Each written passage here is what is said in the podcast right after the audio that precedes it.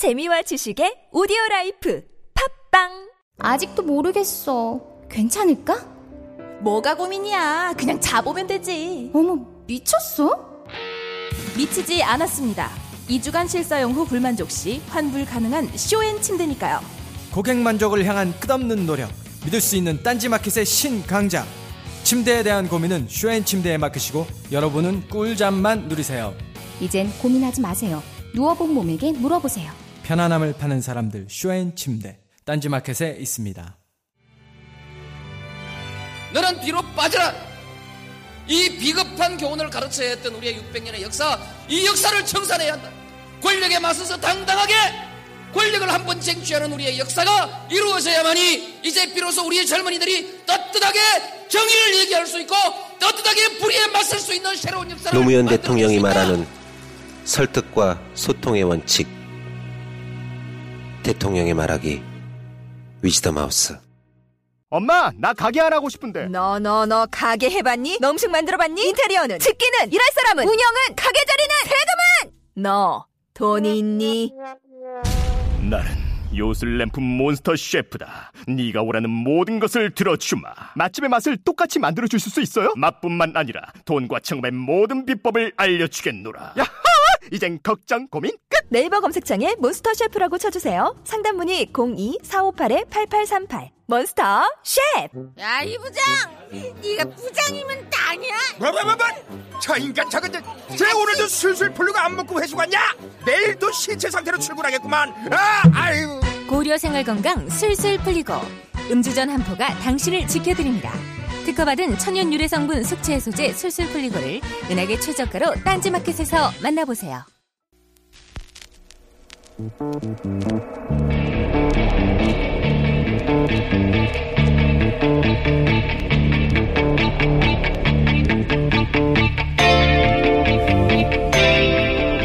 안녕하세요 김호준입니다. 어지럽습니다.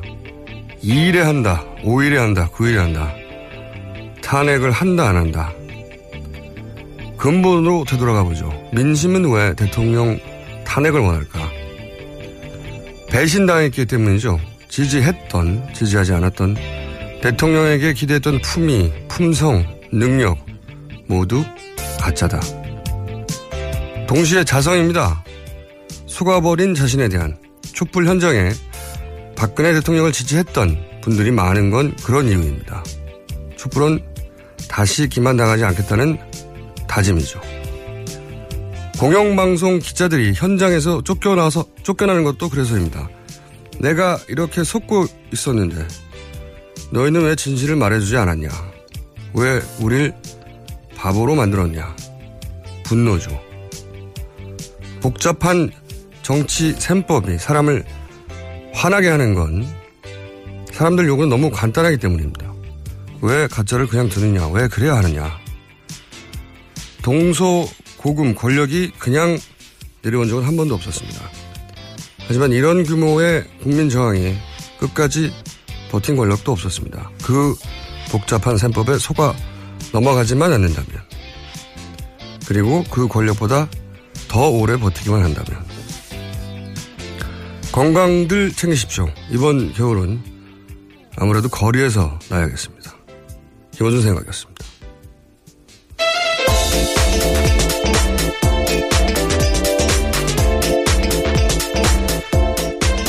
실 송채경화 기자 나오셨습니다. 안녕하세요. 네, 안녕하세요. 송채경입니다. 네. 송채경화 기자 브리핑 오늘로 마지막이라고 본인이 주장하고 있습니다. 여기에 많은 설들이 있어요. 예. 그 게시판에 보면 많은 분들이 제가 너무 괴롭혀서 그렇다부터 시작해가지고 많은 설들이 있어요. 제가 진실을 알려드리겠습니다. 한겨레 20일 안수찬 편집장이라고 있습니다. 안수찬. 네. 안수찬 편집장. 저도 아는 분인데. 과도한 업무 지시로. 더 이상 버틸 수가 없다. 이분 전화번호가 어떻게 되죠? 아, 왜 그러십니까, 진짜. 저를 죽이시려고. 조만간 전화번호를 끝자리를 제외하고 공개하는 것으로. 어, 이유는 그겁니다. 어, 안수찬 기억해 주시기 바랍니다. 다음 뉴스 전해주시죠. 네, 더불어민주당, 국민의당, 또 정의당 등 야3당 대표가 어제 국회에서 만나서 탄핵안을 오늘 처리하는 문제를 논의했는데 합의점을 찾지 못했고요. 뭐 추미애 대표 같은 경우에는 이제 즉각 탄핵을 하자 이렇게 주장을 했는데 국민의당 박지원 위원장 같은 경우에는 9일 처리를 해야 된다. 새누리당 비주류 의 의견을 좀 들어줘야 된다 이렇게 얘기를 하다가 나중에 이제 반발이 거세지니까 5일 탄핵안을 이제 5일 탄핵안을 처리하자 이렇게 수정안을 제안을 했는데요. 어떻게 될지는 좀 두고 봐야 될 것 같습니다. 어, 한수천 편집장 의견 어때요? 아, 이거 굉장히 분명해졌죠. 네. 네. 4월 퇴진, 6월 대선.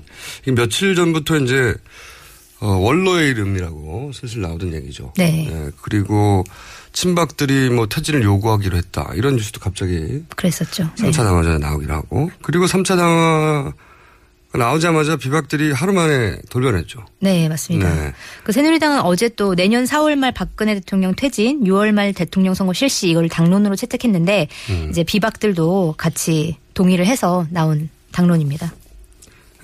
탄핵 안 한다는 얘기죠. 예, 네, 뭐 9일까지 대통령이 어, 약속하지 않으면 네. 탄핵하겠다 이런 얘기는 9일 이전에 대통령이 뭔가 약속한다는 얘기죠. 다 얘기 듣다는 얘기고 네. 탄핵 안 한다는 얘기입니다. 국민의당에서 어, 박지원 원내대표가 열심히 어, 비박을 기대하며 이건 짝사랑이죠.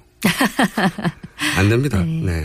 그래서 이제 국회가 이런 식으로 나오니까 국민들이 좀 화가 났는지 촛불 집회 주최 측이 이제 내일 예정된 6차 촛불 집회의 사전 집회 중 하나를 여의도에서 열겠다 이렇게 밝히기도 음. 했습니다.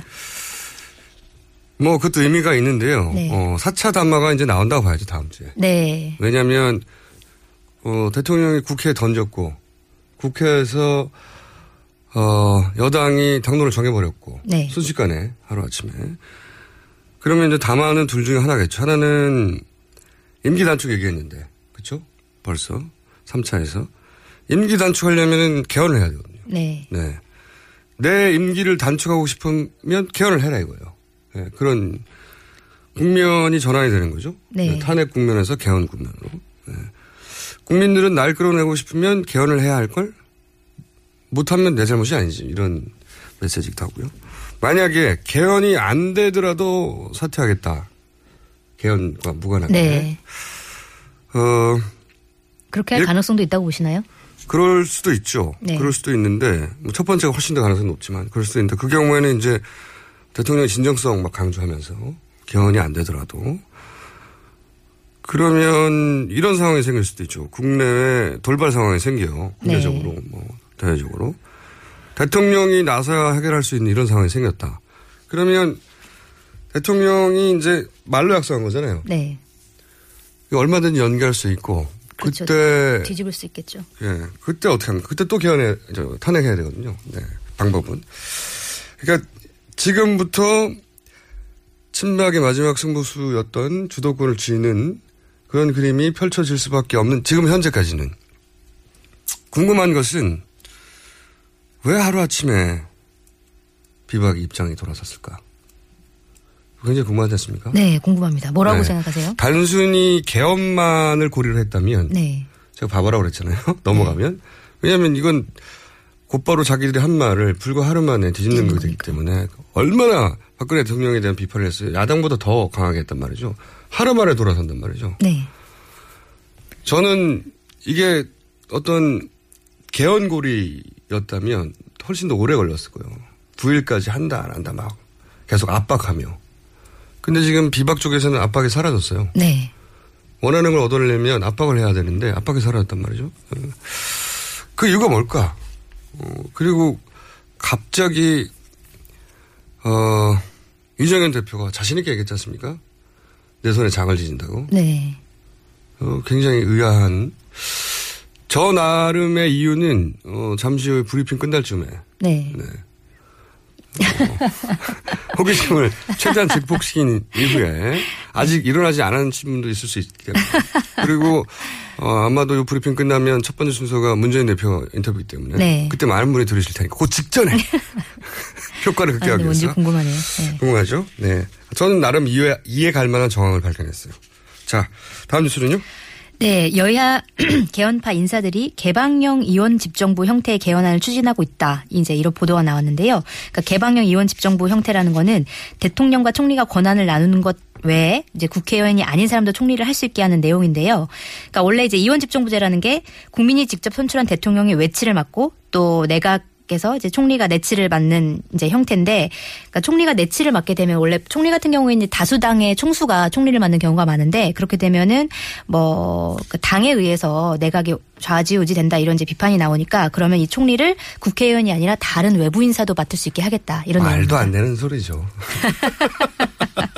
말도 안 되는 소리죠. 국회의원이 아닌 사람도 총리가 될 수 있다. 누구 생각나십니까? 손학규 전 대표. 지금 국회의원 아니잖아요. 정당 소속도 없고. 어, 이게 사실 제3지대가 이것 때문에 만들어지는 거죠. 네. 새누리당 비박, 그 다음에 국민의당, 박지원 대표 계속 주장했던 민주당 내에도 소위 비문 세력 중에 개헌파들이 있습니다. 네. 이분들이 이제 연대하거나 뭐 당을 합치거나 여러 가지 형태로 손을 잡겠죠. 제3지대인데 그래서 제가 끊임없이 제, 어, 두 번째 3당 합당이다. 응? 3당 합당과 마찬가지다. 네. 라고 이야기했던 것이고 대통령 외치, 어, 총리 내치 어, 누가 생각나십니까? 대통령 외치? 반기문 외치? 그렇죠. 네. 총리 그럼 누구? 안철수, 뭐 손학규, 뭐 등등등. 김무성. 네, 네. 김무성, 김종인, 뭐 오세훈 이런 분들. 거꾸로 물론 안철수 외치, 뭐 내, 내치, 손학규 등등등 인물들. 네. 이분들을 다 한 묶음을 해야 되는데 손학규 어, 전 대표 같은 경우에 네. 지금 무소속이고 네. 게다가 의원도 아니고 그렇죠. 대선까지 의원이 될 방법도 없어요. 그리고 지금 굉장히 세게 개헌을 요구하고 있죠. 네. 근데 국회의원이 아닌 사람도 총리가 될 수 있는 길이 열려야 본인이 들어가죠. 그러니까 한마디로 말해서 최대한 많이 끌어들이기 위한 듣도 듣도 보도 못한 이상한 이현 집정무제입니다. 너무 이해관계가 뚜렷하게 드러나기 때문에 불가능 거의 불가능할 것 같다는 생각이 듭니다. 아니 근데 이제 이쪽에서 이렇게 추진하겠고 네. 네. 그걸 원래는 탄핵을 고리로 묶어서 하려고 그랬는데 갑자기 쑥 들어왔어요. 탄핵이. 쑥 들어가면서 저는 대통령 아까 얘기한 대통령이 물러나와 등을 물러나게 하려면 개헌을 해야 된다. 이걸 네. 밀고 나갈 거고 여기에 국민들이 어 그럼 대통령 물러나게 하려면 다- 개헌해야 돼? 이렇게 넘어가 주길 기대하는 계산이 깔린 말도 아닌 말도 안 되는 작전이라고 한다면 네. 자 다음 순은요. 네, 박근혜 대통령이 어제 청와대 칩거를 풀고 대구 중구의 이제 서문시장 화재 현장을 방문했는데요. 외부 일정은 35일 만입니다. 그렇군요. 어, 안순찬 편집장 뭐라 합니까? 자, 어, 여기, 보통 이- 이런 경우에 이제 과거에는 대통령이 얼마나 환영받았나 네. 하는 뉴스만 쭉 보도되기 마련인데, 현장에 가, 이번엔 좀 분위기가 달랐다고 해요. 네. 그래서 저희가, 어, 오마이티, 오마이뉴스 TV에서 촬영했던 현장 분위기를 잠시 전해드리겠습니다. 우리 화재민들이 지금 고통을 알고 대화를 들어보고 뭘 도와줄 것이냐? 전 재산이 날라갔는데 이야기를 한번 하고 가셔야 될 거 아닙니까? 영화 사진 찍고 가고 이거 말이 됩니까 이거? 맞습니다. 지금 우리는 여기 지금 하나팀에 우리 모든 생재산을 다 버렸습니다. 이런 패닉 상태에서 국가 대통령이라시는 분이 오셔가지고 우리 상인들하고는 대화 한마디 안 하시고 시잘 한번 이 시잘입니까 이게? 그래도 오셔가지고 화재민들을 아픈 가슴을 대통령으로서 한마디 해주시고 여러분 힘내세요. 저희가 최대한 도와드리겠습니다. 말 한마디 하고 가셔야 되는 거 아닙니까? 네. 이건 평소 대구라면 상상할 수 없는. 아, 그렇죠. 평소에 뭐 대구 박근혜 대통령 방문할 때 몇 번 따라가 봤는데요. 거의 인간 파도처럼 많은 사람들이 모여서 지지를 하는 모습을 본 적이 있었거든요. 네. 근데 이- 그거랑은 굉장히 분위기가 다른 모습이네요. 네. 이게 제대로 이제 지상파에서는 보도가 잘 안 됐어요. 근데 이제 현장 분위기는 실제 이랬다. 물론 박수를 치는 분들도 박수, 어, 박사모 분들이 네. 일렬로 서서 그 치는 모습도 있었는데 대통령 15분 있다 가신 후- 후에는 네. 박사모 플랜카드 뺏겼다고요. 네. 이게 실제 분위기입니다. 네. 네. 근데 이제, 어, 친박이 그런 승부수를 던진 이후 굉장히 필요한 게 지지율의 상승이거든요. 사실은. 그렇죠. 보수층의 재결집이 필요하다. 그래서 네. 이제 방문한 거 아니냐는 분석이 나오고 있죠. 야, 안 그러면 이제 비박이 또 흔들릴 수 있잖아요. 네. 비박 입장에서 왜 그러냐고 계속. 어, 그러면 비박이 도망갈 수도 있거든요. 다시 한 번. 그러니까 붙잡기 위해서 필요하고. 또 외적으로는 뭐 대통령이 꼭 필요한 상황, 뭐 국지전 같은 이런 게 필요하겠죠. 어, 한겨레 20일 편집 안수찬. 아, 왜 자꾸. 네, 문자가 계속 오고 있으면 안수찬 편집 좀 진지하게 생각하시죠. 이런. 네. 한겨레 21일 항의하시 바라고요 자, 다음 수는요? 네, 어제 오후 박정희 전 대통령의 생가에서 불이 나서 추모관 내부가 완전히 탔는데요. 불을 저지른 범인은 뭐 박근혜 대통령이 하야하든지 안 할 거라면 자결하든지 해야 되는데 안에서 방화했다 이렇게 진술을 했습니다. 전 뉴스를 보자마자 뭐가 생각이 나냐면 네. 어, 생과 관련해서 제가 기억하는 가장 큰 뉴스는 그게 2008년인가요? 네. 18대 대선인가요? 아, 총선인가요? 생가 보존 회장이 어, 살해를 당한 적이 있어요. 아, 네, 기억나는 것 같습니다. 굉장히 네. 끔찍한 방식으로 살해를 당해서. 네, 거기까지만 기억나시죠? 김재학 씨라고. 네. 그 당시 상황이 어땠냐면 친박들이 이제 학살당했다. 그 이명박 정권 초기죠. 첫 번째 총선이죠. 그때 어 친박들 친박 연대라는 걸 만들어서 기억나세요? 친박 연대. 친박 연대요. 네. 정당도 아니고. 네.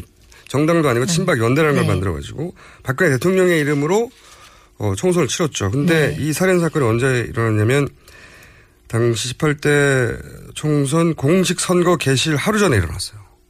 네, 절묘한 타이밍인데 어쨌든 그리고 살인 사건에 굉장히 잔인했는데 이유도 불분명했어요. 어쨌든 이 사건으로 이 대구 경북 지역에서 어, 박근혜 대통령 불쌍하다. 네. 소위 박풍이 네. 지역적으로 불었고 당한다. 네. 생가마저 불타는구나. 아니 생가 보존 회장만 살인 당하는구나. 네. 그래서 동정론이 좀 이렇군요. 어, 그 지, 지역적으로는요. 그, 래서 그 지역 친박 연대들은 전원 생존했었죠. 그런 사건이 있었습니다. 네. 어쨌든 생과 관련해서 제가 기억하는 그 이전에 가장 큰 연결된 뉴스는 그거였다는 거. 다음 뉴스는요? 네, 박근혜 최순실 게이트 특검 수사팀장에 윤석열 대전고검 검사가 내정이 됐습니다. 그 윤 검사 같은 경우에는 박근혜 정부 초반에 국가정보원 대선 개입 사건 수사팀장을 맡았고, 그 다음에 이제 현 정부와 각을 세웠다가 좌천성 인사를 당했었죠. 아, 최근에 이제 우울한 뉴스만 있었는데. 네. 거의 처음으로 보는 반가운 뉴스입니다. 반가운 뉴스. 네. 제가 어제 이제, 어, 일선 검사들 중에 의혹 있는 분들 중에 박영수 특검이 오는 것을 보고 아, 이제 안 되는 거구나 네. 생각했다고 하는 분위기가 있었다고 전해드렸잖아요. 네네, 그랬었죠. 그러면 이제 윤석열 검사를 선임하면서 박영수 특검이 본인이 이렇게 결정했다고 인터뷰를 하셨는데 제가 알기로는 결정적 역할은 다른 분들이 한 걸로 알고 있습니다. 아, 네. 네, 어쨌든 어, 이번 특검에 대한 기대를 사실상 접으려 하다가 왜냐하면 특검이 사실 제대로 결과를 낸 적이 없어요. 네, 이제까지 한 번도 없었죠. 네. 네. 근데 향후 친박이 그리고 있는 시나리오에서 그걸 막아낼 역할을 할 유일한 게 사실은 특검이거든요. 네. 어, 그런데 제가 희망을 본 것은 이분입니다. 이분이 대단한 분이에요. 네, 윤석열 검사가. 그리고 또뭐 국정감사에서 당시 법무부 장관이던 황교안 국무총리와 조영곤 서울지방경찰청장 대- 등의 수사 외압을 폭로해서 파장을 네. 일으키기도 했었죠. 이분이 했던 아주 개인적으로 아, 길이 남을 워딩이 뭐냐면 네. 저는 사람에게 충성하지 않습니다. 음, 네. 대단한 워딩이었다고 기본 철학에 나간 거죠. 그리고 어, 검사는 진실을 밝힐 뿐이다. 뭐 따로 검토할 필요가 없다. 예, 그냥 수사하는 거다. 네. 담백해요. 이 삼국지의 장비 같은 사람이죠. 네. 그러니까 왜 유불리를 검토하냐? 장수는 싸운다. 네. 이런 정신. 네. 뭐 어, 기대를 좀 해봐야 되겠네요. 특검에 대해서. 대단히 기대합니다. 저는. 네. 최근에 있는 유일한 반전이다. 네. 아, 인터뷰를 안 하실 것 같긴 한데. 인터뷰 꼭 해보고 싶은 분입니다. 저희가. 최선을 다해서 노력해보겠습니다. 인터뷰에. 네. 자, 어쨌든 여러분들은 윤석열 검사 기대해 주시기 바랍니다. 하나, 하나, 혹은 둘 정도 하실 수 있을 것 같습니다. 네. 그러면은 김기춘 뭐 실장과 우병우 그 수석에 아, 우리 바로 미터. 네네 네. 좀 해봐야 될 것 같은데요. 짧게 해주시죠. 네, 김영환 전 청와대 민정수석의 업무수첩에서 나온 얘기인데 이제 김기춘 네. 실장이 그 비서실장의 시절에 세월호 가족들이 연루된 이른바 대리기사 폭행 사건이 있었는데 이 수사에 대해서 구체적인 지시를 한 정황이 여러 음. 차례 발견이 됐다고 합니다. 이런 정황들은 많이 있죠, 여러 가지. 네. 하나 더 나온 거고요. 네, 그리고 우병우 수석 우병우? 관련해서는 네. 그 국회 국정조사 증인으로 이제 채택됐는데 우병우 전 수석이 가출 투쟁을 벌이고 있다. 이제 이런 보도가 나왔습니다. 가출 투쟁이요? 네, 내용이 뭐냐면 이제 국회가 우병우 전 수석에게 출석 요구서를 보냈는데 이거를 받지 않으려고 집에 들어오지 않고 있다. 이제 이런 분석입니다. 네, 원래는 이제 불출석하면은 뭐 징역 3년이나 벌금 1천만 원을 내야 되는데 증인이 출석 일주일 전까지 요구서를 받지 못하면 처벌을 받지 네. 그렇죠. 않거든요. 맞아요. 네, 그렇기 때문에 그래서 이제 청문회에 나, 합법적으로 안 나가려고 가출 투쟁을 가출투쟁. 벌인다. 네. 미아 우병우 선생이 됐네요. 아, 시간이 다 됐는데. 네. 제가 한 가지 오늘 뉴스 공장 단독 하나 하려고 합니다. 단독. 기대하고 어, 있습니다. 중요한, 중요한 뉴스입니다. 제가, 어, 기자분들 듣고 계신 분들 중에는 어, 취재 좀, 추가 취재 좀 부탁드리는데 뭐냐면 제가 복수에 비박계, 어, 의원 측으로부터 제보받은 내용입니다. 뭐냐면 기관에서 두 사람이 찾아와서 탄핵 포기를 압박했다. 기관이요. 네. 그러니까 어떤 기관인지까지는 제가 물어봤죠, 당연히. 네. 어, 말해줄 수 없다.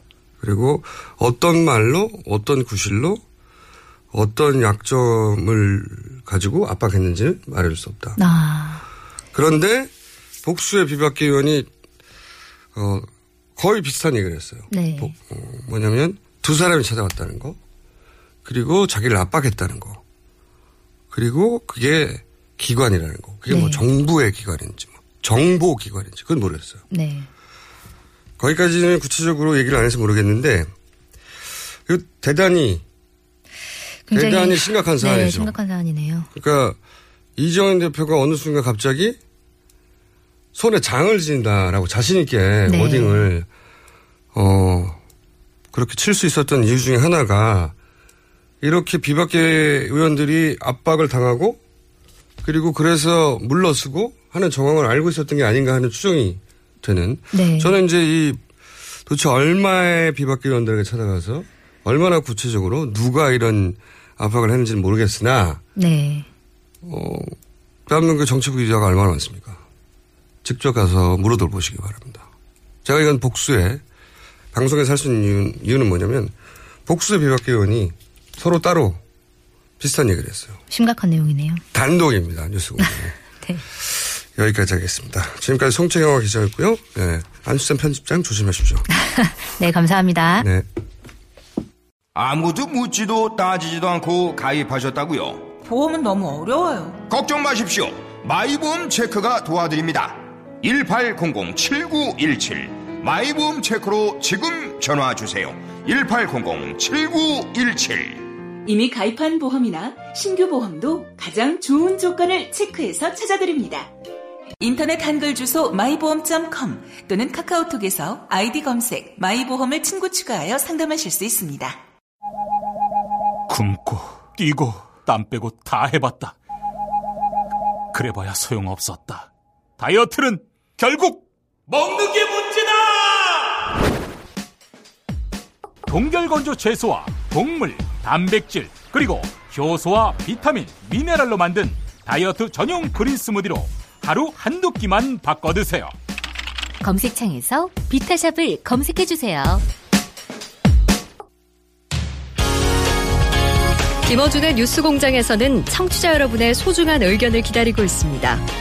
50원의 유료 문자 샵 0951이나 무료로 이용할 수 있는 카카오톡으로 보내주세요.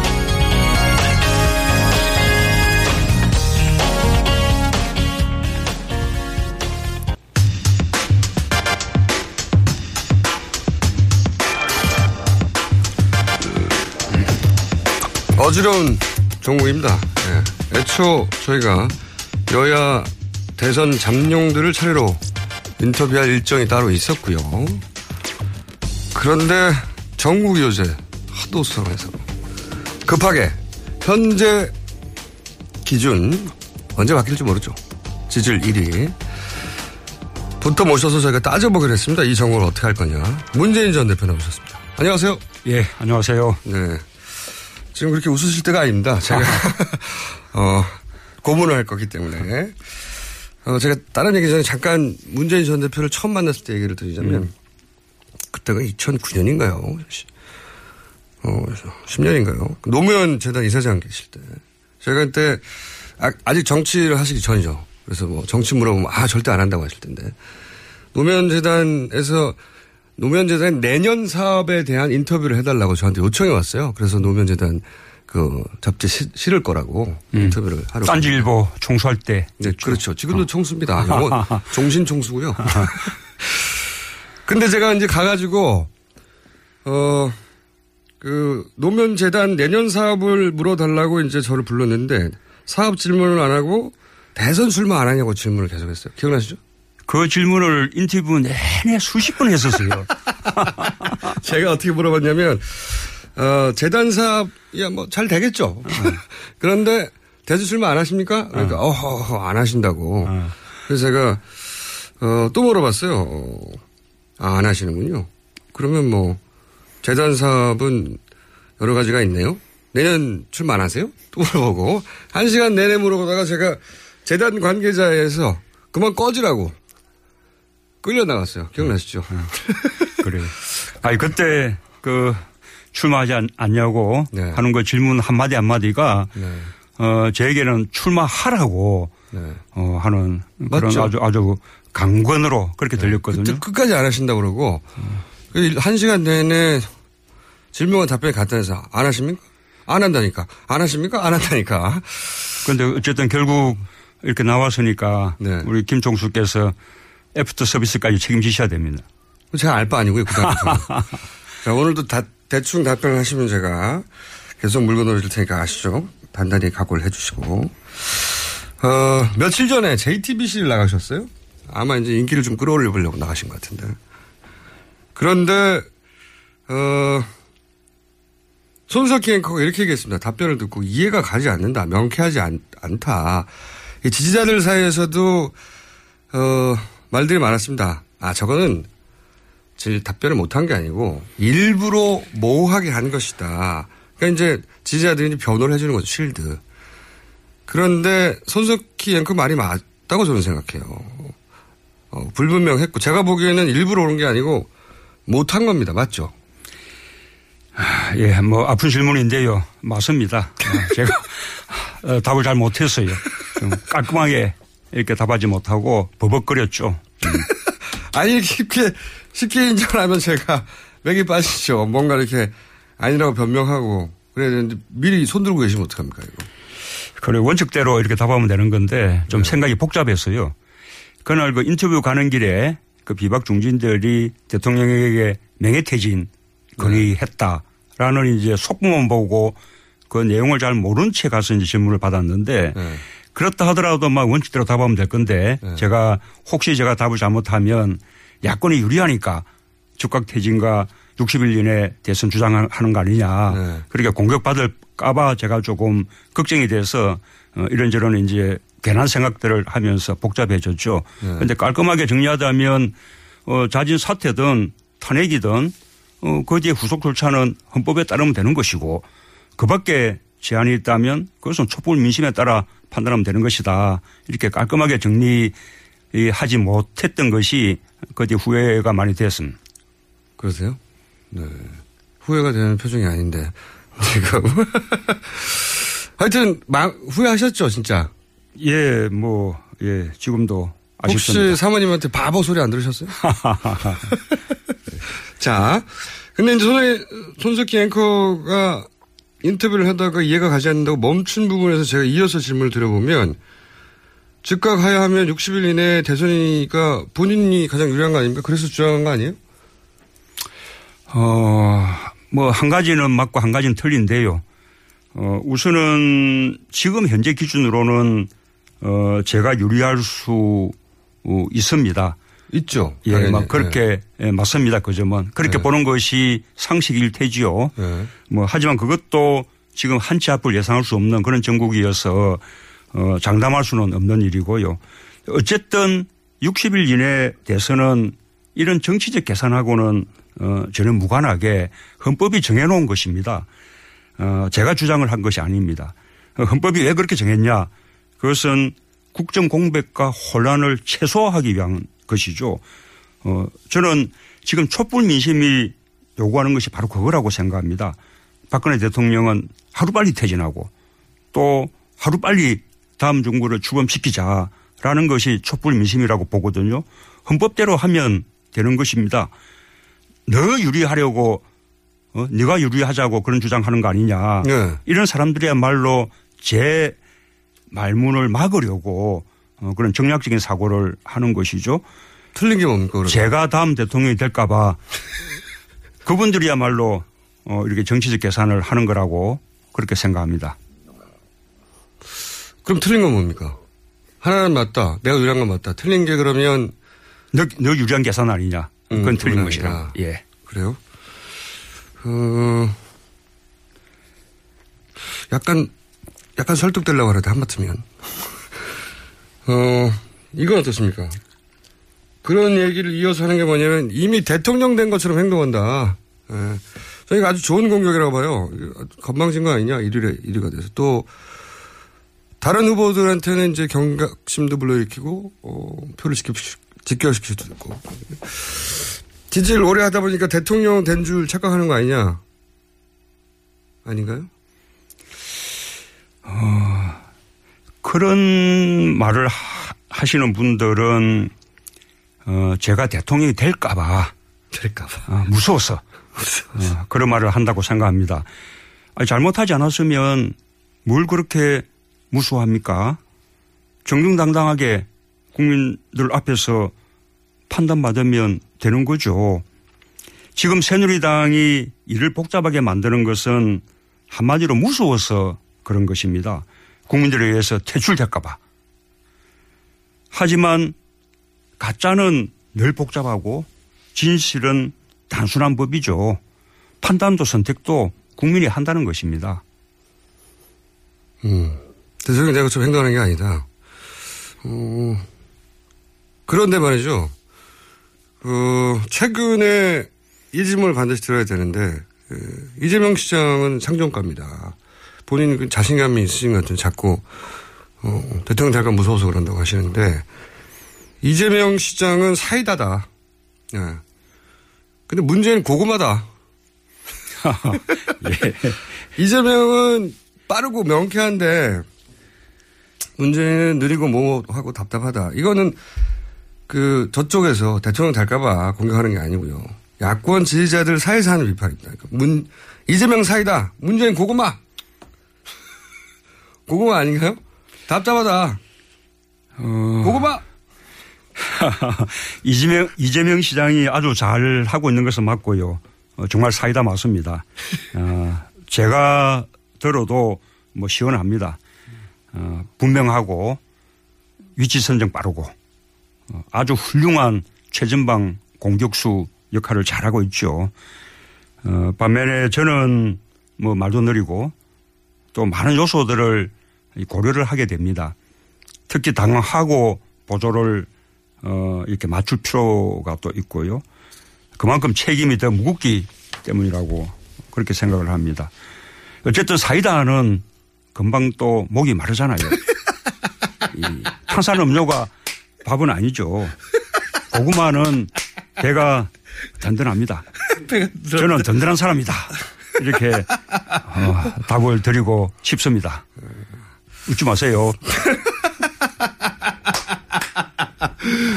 어, 약간 설득될 뻔 했는데, 어, 또 그렇게만 설명하시면 이 정치권이 너무 답답하니까 현재 사람들은 사이다를 원해요. 그래서 입증이 되는 게 이재명 시장 지지율은 지금 수직 상승하고 있단 말입니다. 근데 문재인 지지율은 정체예요. 그러니까 고구마가 문제라는 게 입증이 되는 거죠, 이게. 고구마! 문제다! 이거예요. 그러니까 지금은 빠르고 분명하게 그리고 즉각 그렇게 행동으로 옮겨야 되는 형국인데 지금 그 흐름을 놓치고 뒤에 쳐져 있다. 어, 지지율이 증명한다. 뭐라고 하실 겁니까? 저의 날카로운 질문에 대해서. 어, 이재명 시장 그 지지율 상승은 아주 좋은 거죠. 어, 사람들은 이재명 시장 지지율 상승에 대해서 제가 이제 걱정하지 않을까 생각하는 것 같은데 아닙니다. 저는 아주 좋은 일이라고 생각하고 기쁘게 생각을 합니다. 야권 전체의 파이가 커지는 거죠. 나중에 누군가가 우리가 후보가 될 경우에 그 지지들이 다 함께 모일 거라고 보고요. 그런 면에서 이재명 시장뿐만 아니라 박은순 시장, 뭐 안희정 지사, 김부경 의원 모두 다 이 지지율이 더 어, 상승되기를 저는 바랍니다. 제가 전국 흐름을 놓치는 게 아니고요. 저는 어, 엄연히 1번 주자여서 이 전국 흐름이 새누리당의 온갖 계산과 장난에 의해서 역사가 거꾸로 역행하지 않도록 제가 저지선 역할을 하고 있다고 생각합니다. 화려하지 않을지는 모르지만 이 흐름을 뒤집지 못하도록 어, 마지막 버팀목 역할을 하고 있는 것이 바로 어, 저라고 생각합니다. 새누리당이 국민의 심판을 모면하고 다시 집권하려면 반드시 저를 밟고 어, 넘어가야 할 것입니다. 예, 저는 그 역할 끝까지 충실하게 해낼 겁니다. 오, 이거 연습하신 건가요? 어, 저지선 역할, 역사가 역행하지 않도록 내가 일본 주자이기 때문에 어, 저지선 역할을 한다. 어, 새누리당이 역사를 역행시키려면 나를 밟고 넘어가야 된다. 나부터. 어, 답변 괜찮습니다. 이거. 어, 방파 제인인가요? 방파제, 방파제 문재인. 어, 괜찮은 답변이었는데, 근데 이게 본인 앞가림부터 해야죠. 본인, 본인 재수적인데, 남들 재미다가 또 낙방하고, 삼수는 못 하시잖아요. 재수. 예, 뭐 삼수 없습니다. 어쨌든, 어, 그렇게 이제 함께 가는 것이 제가 이렇게 타고난 기질입니다. 그건 뭐 저도 어쩔 수 없는 일이고요. 어, 저는 제가 혼자 잘해서 어, 이길 수 있다고 생각하지 않습니다. 다 함께 잘해야 어, 이길 수 있는 거죠. 그래서 이재명 시장, 어, 뭐, 최전방 공격수 역할, 어, 이렇게 잘해주고 또 저는 저대로 또 중심 역할 또 확실히 하고 또 뭐 우리 다른 대선 후보님들 또 그 각자 영역에서도 열심히 하고 그렇게 해서 나중에 종 경쟁해서 힘을 함께 모으면 저는 그때는 뭐 상대 후보가 누가 나서든 어 저는 뭐 우리가 문제없이 어 정권 교체 할 수 있다고 생각하고요. 또 그 사람들이 함께 힘을 모아서 어 정권 교체 후에 함께 국정을 운영해 나가면 어 저는 개혁도 훨씬 힘차게 그렇게 해 나갈 수 있고 또 한 번에 그치는 것이 아니라 두 번, 세 번, 어, 이렇게 정권을 이어갈 수 있는 그런 토대도 그 속에 다 아, 마련되어 있는 것이죠. 어, 저는 아주 기대가 큽니다. 그게 이제 다시 또 질문 드릴 수밖에 없는 게 시국이 오전 다르고 오후 다르단 말이죠. 엄청나게 빨리 변해서 아침 뉴스 브리핑이 의미가 없어요. 오후 되면은 다른 정국이 벌어지니까. 그러니까 그렇게 지금 급변하는 전국에서는 이 정치 지도자가 맨 앞에 서서 전국을 헤쳐나가야 된다. 그런 걸 기대하거든요. 그래서 문재인 대표가 물론 이제 그 의미 나는 저지선이다. 어, 시대를 역행하려면 날 넘고서 넘어가야 된다. 그런 말씀 하셨는데 지금 또 바라는 건 사람들이 맨 앞에서 이 혼탁한 정국에서 맨 앞에 헤쳐나가기를 바라는데 그런 기대가 있어요. 저는 이 과거에 민주화 운동을 할 때부터 지금까지 어 이렇게 세상을 바꾸는 그런 일을 한 번도 회피해 본 적이 없습니다. 지금도 제가 맨 선두에서 상대 진영으로부터 가장 많은 공격을 집중적으로 받고 있지 않습니까? 숨만 쉬면 어쨌든 역사는 제... 순간적인 대응으로 어 그렇게 결판 나는 것이 아니고요. 분명한 원칙을 가지고 멀리 있는 목표 지점을 향해서 흔들리지 않고 나아가는 그런 뚝심, 그런 뚝심이 역사를 바꾸는 것이거든요. 제게는 평생을 흔들리지 않고 또 유불리 따지지 않고 뚜벅뚜벅 가는 그런 뚝심이 있습니다. 지금까지 그렇게 살아왔다고 어, 자부를 합니다. 음, 뚝심 아니고 둔한 거 아니에요? 예, 제가 좀 둔한 건 예, 맞습니다. 예, 좀 주변에서 많이 좀 놀라고 좀 많이 당황하는 그런 일도 저는 좀 침착하고 담담한 음, 그런 편이죠. 그래서 아내가 저보고 곰이라고 어, 그렇게 합니다. 하지만 이런 불법, 부당, 불의 어, 이런 일에는 아주 예민합니다. 참지 않습니다. 어, 지금은 제가 후방에서 아까 말씀드린 대로 저지선 역할을 하고 있지만 전면에 나서야 하는 그런 상황이 오면 아마 그때는 불같은 문재인, 호랑이 문재인을 보게 될 것입니다. 그런 시간이 점점 다가오고 있다고 느끼고요.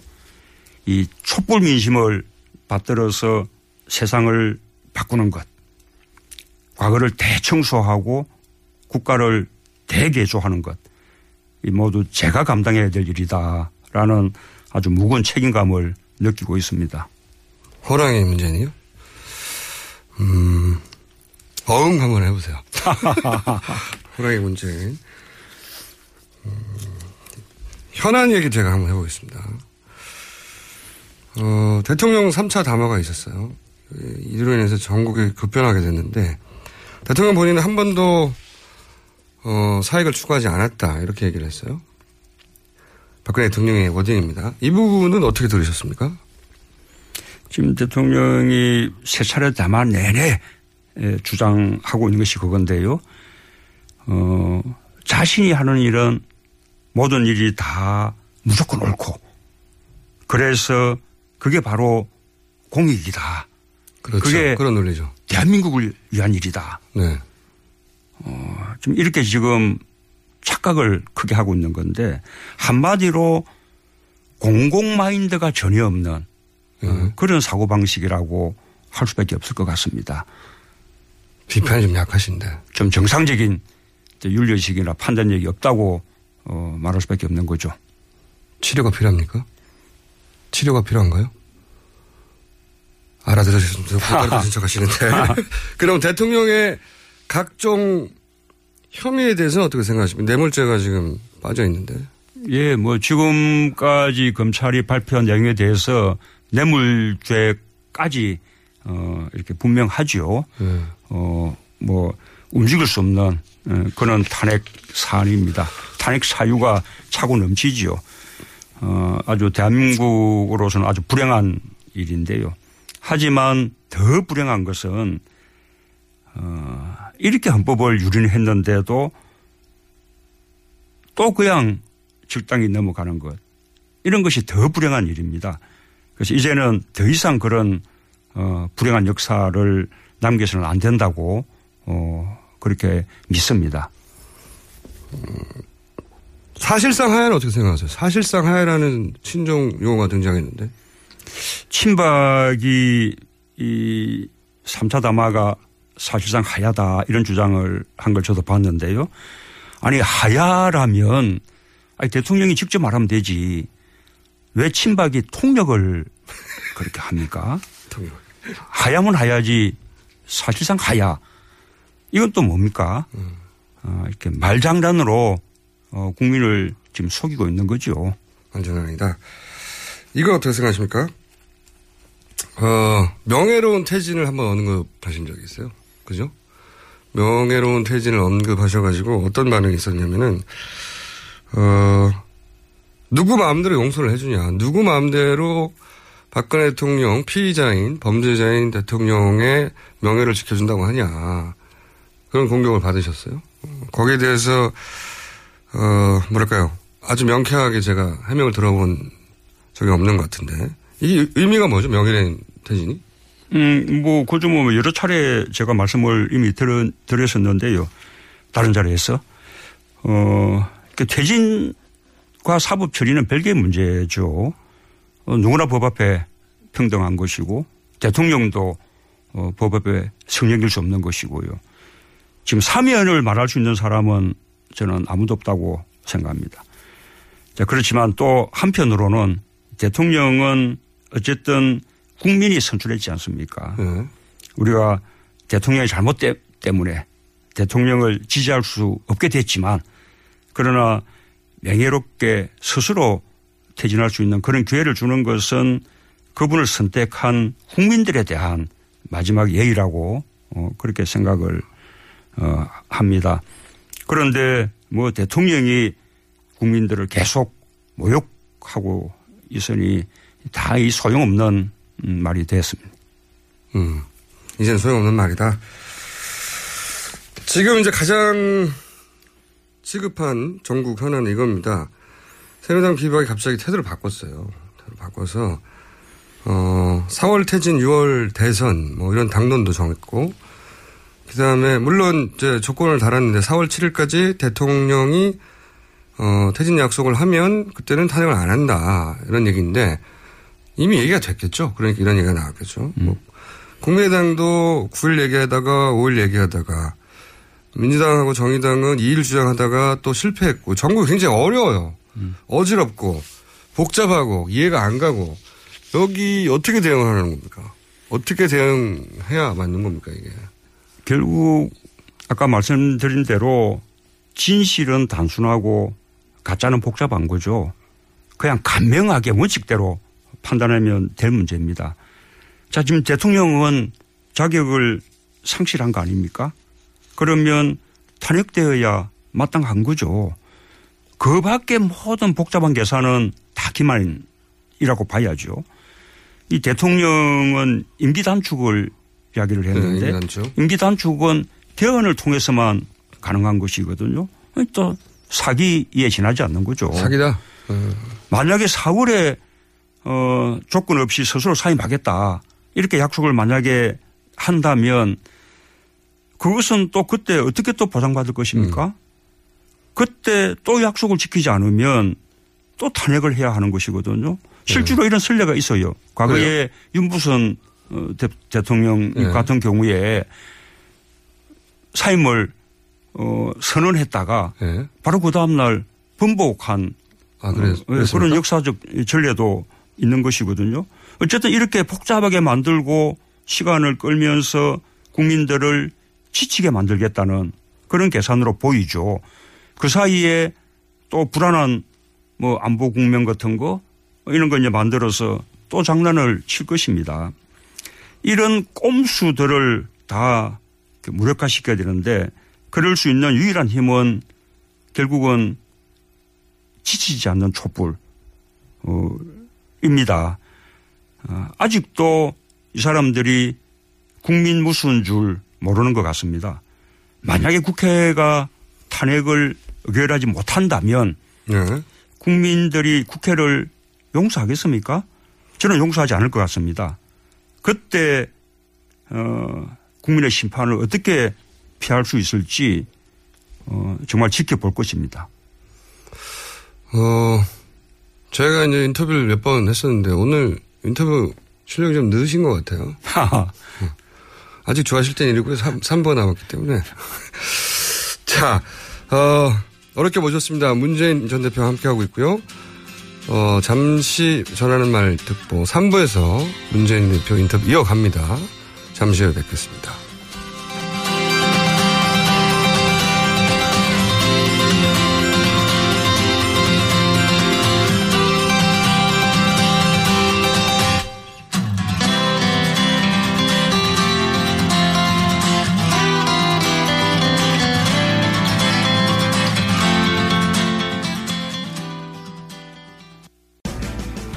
우리 동네에서 일어나고 있는 다양한 소식들을 전하고 모두가 마을을 활용할 수 있도록 도와드리겠습니다.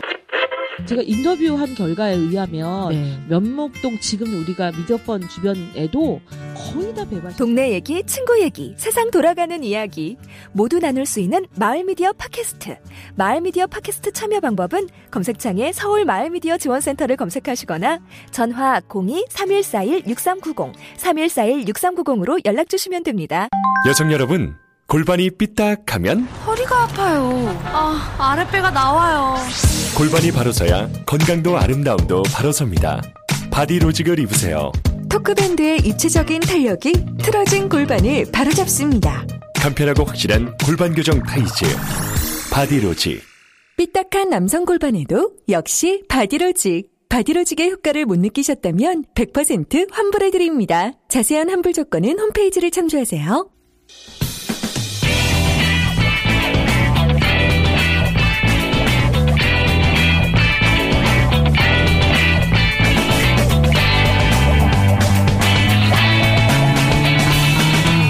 김어준의 뉴스 공장.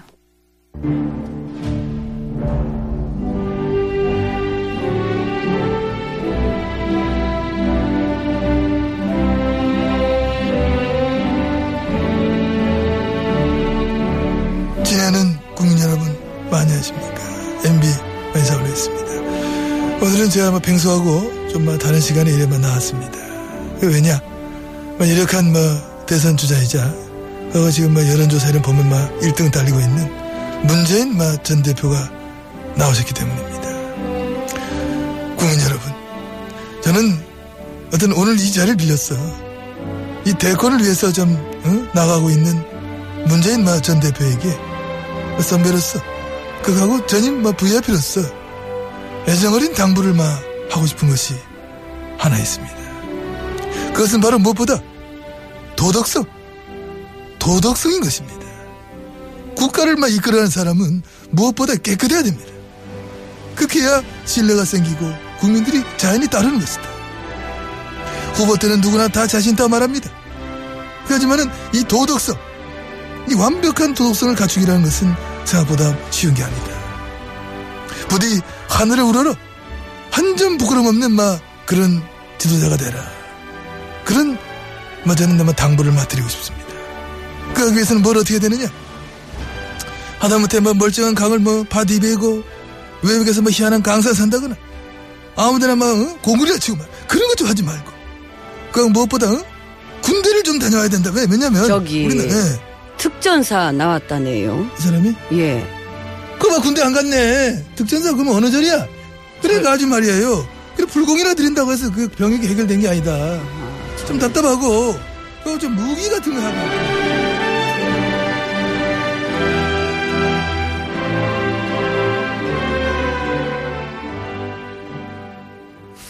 네, 뉴스공장 3부 문재인 전 대표와 함께하고 있습니다. 어, 문자가 쏟아지고 있는데 대부분의 문자가 두 갈래로 나눠지고 있습니다. 문재인 전 대표 변했나? 너무 잘한다. 어, JTB에서 빰 맞고 뉴스공장에서 화풀이 하고 있다. 이런 얘기들이 있고 또 하나는 어, 서버 폭주해가지고 접속이 자꾸 끊긴다고. 예. 이거는 청취자들 잘못이죠. 한꺼번에 달려들고 그래요. 예. 저희가 팟캐스트 예, 특별히 오늘은 항상 하는 일이지만 특별히 올리겠습니다 또. 네. 자, 어, 문재인 전 대표님. 자, 따라해보세요. 라디오는? 라디오는? TBS. TBS. TBS. 네. 시사는? 시사는? 뉴스공장. 뉴스공장. 손석희보다? 손석희보다? 김어준. 김어준. 네. 김어준 짱. 김어준 짱. 네. 잘하셨고요. 아, 왜냐면은, 지금 손석희, 어, 앵커의 방송에 가서는 이렇게 버벅거리시고, 저한테 와서 이렇게 잘하시면 제가 굉장히 안 날카로운 사람이 되는 거 아닙니까? 아, 정말 자존심 상한데. 다시 한번 해보죠. 김어준 짱.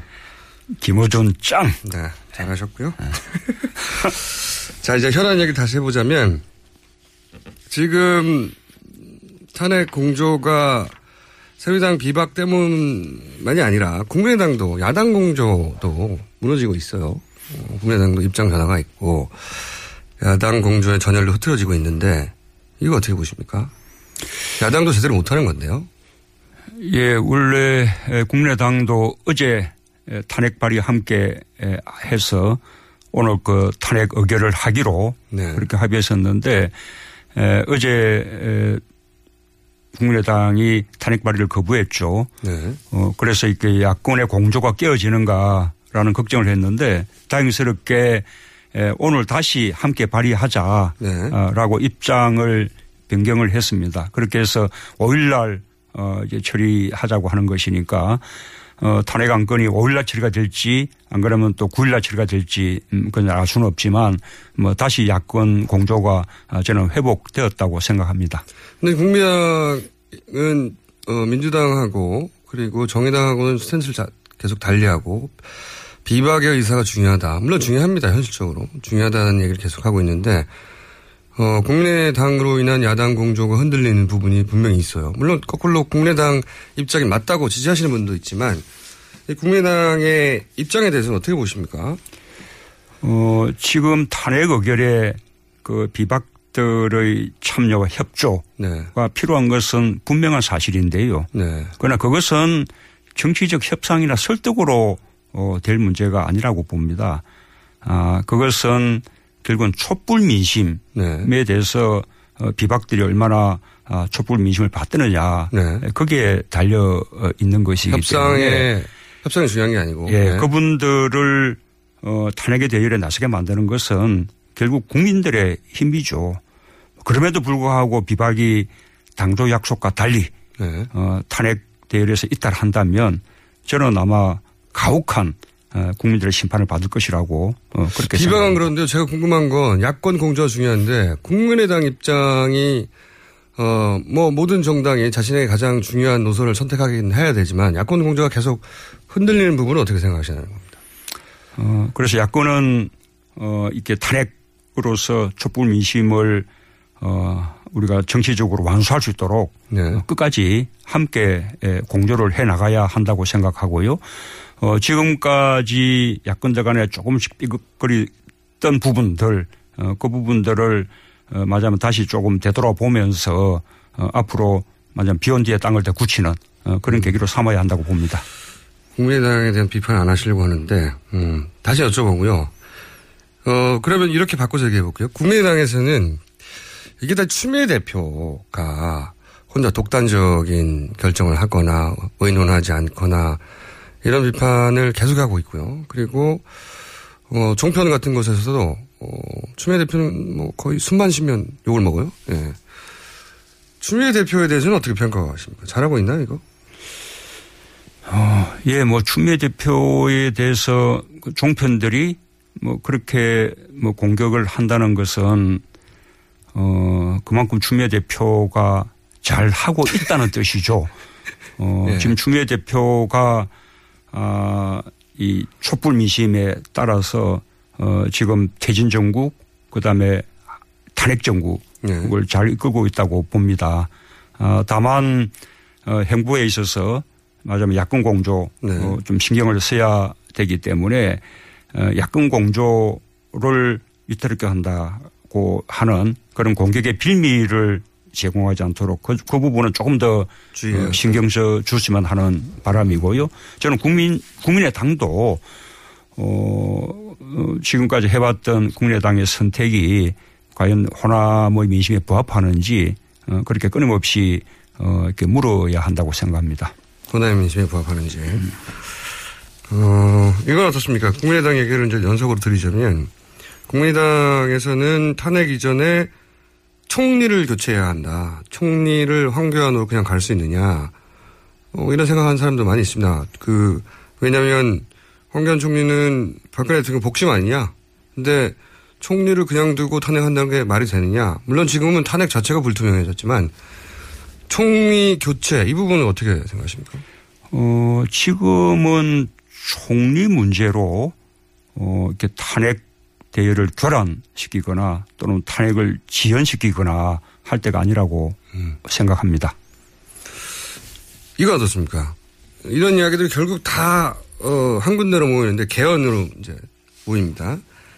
새누리당은 뭐 친박, 비박 모두 다 개헌하자고 하고, 국민의당도 뭐, 어, 오랫동안 개헌을 주장해왔고, 그리고 민주당 내에도 개헌파가 있어요. 어, 그래서 개헌이 한두 사람의 요구가 아닌데, 개헌에 대해서 질문이 들어오면, 어, 문 대표는 항상 개헌에 대한 부정적인 발언을 하셨단 말이죠. 음, 대통령이 문제다. 뭐 이렇게 요약되는 이 개헌에 대해서는 어떻게 생각하십니까? 일단 어, 기본 입장이. 어, 그렇지 않고요. 저도 일찍부터 어, 어찌 보면 누구보다 먼저 어, 개헌의 필요성을 이야기, 이야기, 이야기한 사람이고요. 지난번 대선 때 이미 개헌을 공약한 바도 어, 있었죠. 어쨌든 개헌은 뭐 필요합니다. 아, 하지만 지금 어, 박근혜 대통령의 퇴진에 집중해야 하는 이 시기에 어, 개헌을 하자고 나서는 것은 어, 이것은 새누리당의 집권을 연장하겠다는 거고 또 혼자서는 집권하기가 어려우니 어떻게든 이렇게 권력을 나누자 권력을 나눠서 먹자 아, 라는 그런 거래를 하자는 것이거든요. 여기에 속으면 안 된다는 것입니다. 음. 개헌 자체가 문제가 아니라 지금 개헌을 얘기하는 건 어, 정치적 의도가 있는 것이다. 정치적 의도가 있는 것이다. 예. 지금 개헌을 얘기해서는 안 된다는 거다. 그러면 이건 어떻습니까? 개헌 얘기를 하면 자연스럽게 따라오는 게 어, 비박 김무성 그리고 국민의당 박지원 두 분으로 대표되는 최근에 이제 삼지대 얘기도 많이 했습니다. 개헌을 고로 삼지대로 가야 된다. 삼지대 연대 이런 얘기 굉장히 많거든요. 어, 삼지대론에 대해서는 일단 어떻게 평가하십니까? 어, 과거에 삼당 합당 네. 있었습니다. 어, 우리 정치, 우리 역사를 크게 후퇴시켰죠. 어, 저는 그것과 유사하다고 봅니다. 어, TK가 PK를 끌어들여서 어, 이렇게 정권 연장에 성공했던 것이 삼당 합당이었거든요. 네네, 그렇습니다. 어, 근데 이번에는 호남을 어떻게든 끌어들여서 정권 연장을 하고자 하는 그런 새누리당의 욕망이 만든 어, 그런 기획이 어, 제3지대가 아닌가 저는 그렇게 생각을 합니다. 국민의당은 이 새누리당의 정권 연장 욕망을 정말로 받아들일 것인가 아, 그것이 어, 정말 호남의 민심인지 이렇게 진심으로 묻고 싶습니다. 음. 국민의당에 대해서 이제 호남 민심이냐 이렇게 자꾸 재질문 하시는 건데 그 삼지대 얘기하면 항상 친박, 친문 다 모여라 제외하고 어, 이게 주역 키 문장입니다. 극단적인 세력들, 친박, 그리고 친문재인을 제외한 합리적인 중도 보수가 삼지대에 모여야 한다. 이런 얘기 들을 때는 어떻게 평가해요? 그게 그분들의 정치적 의도를 네. 솔직하게 드러내고 있는 거죠. 그래요? 어, 친박은 이미 사실상 후보를 낼수 있는 그런 자격이나 능력을 어, 상실했으니까 결국 문재인만 아니면 된다라는 거 아니겠습니까? 한마디로 문재인을 두려워하는 거죠. 자신만만. 그런데 비박도 네. 후보를 낼 자격이 없기는 마찬가지입니다. 그러니 다른 세력을 끌어들여서 권력을 나눠 먹자라는 건데요. 어쨌든 이렇게 제3지대니 뭐니 이렇게 무슨 수를 써도 어 제가 새누리당의 재집권을 막아낼 것입니다. 본인이 본인이 막아내실 거라고요. 예. 어, 국민들이 이미 그런 정치적 의도를 다 간파하고 있고 어, 국민들이 다시 어, 새누리당에게 기회를 주지 않을 것이라고 저는 확신합니다. 뉴스 공장을 들으시는 것 같은데. 다시 한번 말씀해 보시죠. 김호준 짱. 이제 싫으세요? 김호준, 김호준 짱. 예. 라디오는 뭐라고요? TBC. TBS. TBC. TBC. 일본에 TBC가 있죠. 네. 게다가 거기는 TV입니다. 네. 어, 손석기보다? 김호준. 네. 잘하셨고요. 항상 외우세요. 저희가 손석기 사장님 한번 모셔가지고, 네. 인터뷰를 해야 되겠습니다. 아니, 그런데, 네. 어, 우리 그 손석기 앵커에게 서서바이 할 일은 아니고요. 아, 섭섭하진 않으세요? 그날 제가 대답을 잘못했죠. 어. 그래요? 음. 네. 더더욱 제가 음. 화가 나고 있습니다. 자, 아, 친박 친문 제외한 얘기 하다 보니까 손학규 전 대표도 생각나요. 손학규 전 대표가 이거 주요 공격수 중에 한 분이거든요. 개헌 논자이기도 하고. 어, 문재인 저격수가 참 많습니다만 최근에 또 손학규 전 대표도 나서서 문재인 전 대표가 권력에 눈이 멀었다. 개헌을 거부하는 걸 보고 권력에 눈이 멀었다. 뭐라고 생각하십니까? 뭐라고 답변하실 겁니까? 어, 저는 뭐 이 안경을 끼고 있지만 어, 제 눈은 아주 멀쩡하고요. 어, 지금 개헌하자. 네. 제3지대 하자. 하는 분들이야말로 아까 말씀드린 대로 권력욕 아닙니까? 저는 국민들은 이미 다 알고 있다고 어, 그렇게 생각합니다.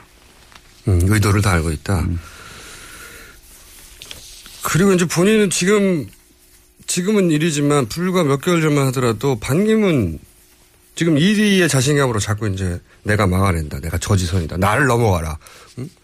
이렇게 말씀하시는데 어, 몇 개월 전만 하더라도 반기문 사무총장 이제 곧 귀국하실 텐데 이분이 1위였어요. 돌아오면 또 바뀔지도 모릅니다. 반기문 사무총장에 대해서 어떻게 평가하십니까? 어, 그분은 제가 과거 청와대에서 함께 근무를 했었습니다. 네. 노무현 전 그분은 대통령이 맞, 예, 그분은 외교보좌관, 네. 저는 민정수석이었고요. 어, 잘 아시죠? 그분이 네. 외교부 장관 할 때도 네. 어, 저는 청와대에서 어, 있었기 때문에 같이 일을 하셨잖아요. 꽤 오랫동안 네. 함께 근무를 했는데 어떻게 평가하십니까? 어, 뭐, 예, 그렇습니다. 그 아주, 어, 외교, 어, 관료들 가운데 아주 주류 중에 주류시죠. 어. 한 줄로 아주, 아주 친미적이고, 어, 유능한 어, 그런 외교 관료, 어, 뭐, 입니다. 음.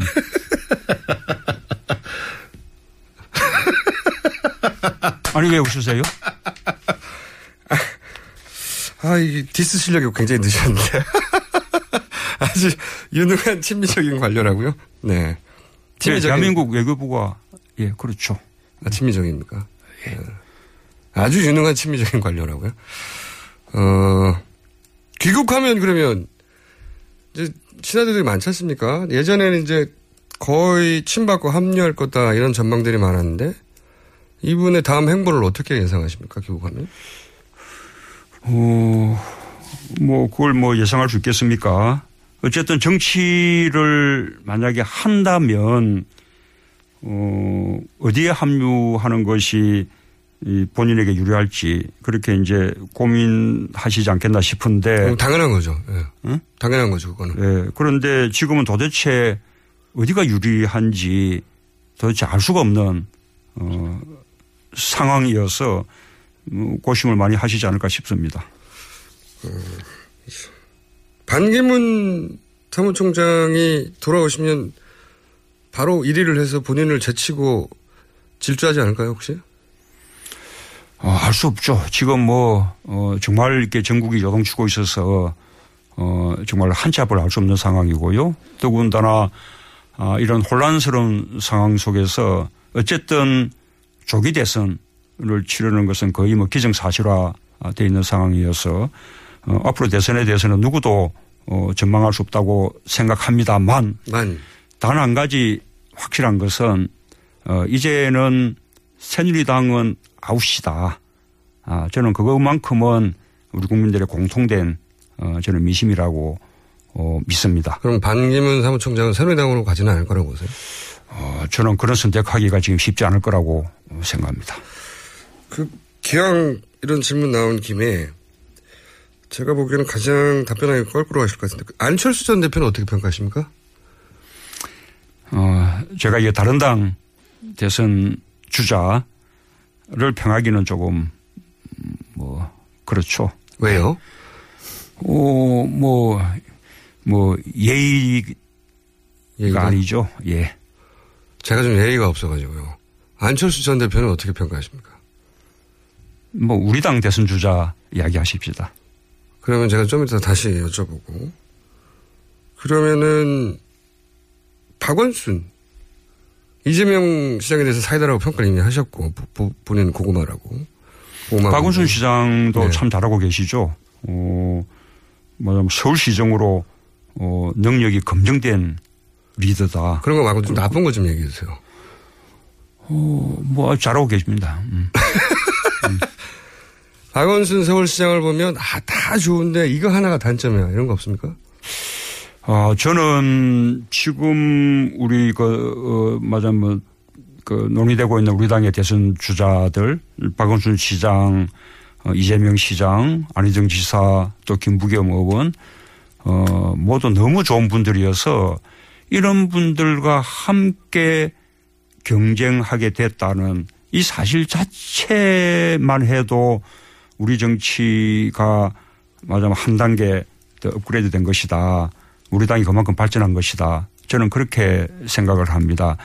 어, 말하자면, 어, 일종의 구세대, 구시대 정치를 넘어서서 어, 우리 정치가 아, 이렇게 빠르게 좀 흐르고 어, 있다는 것을 보여주는 것이거든요.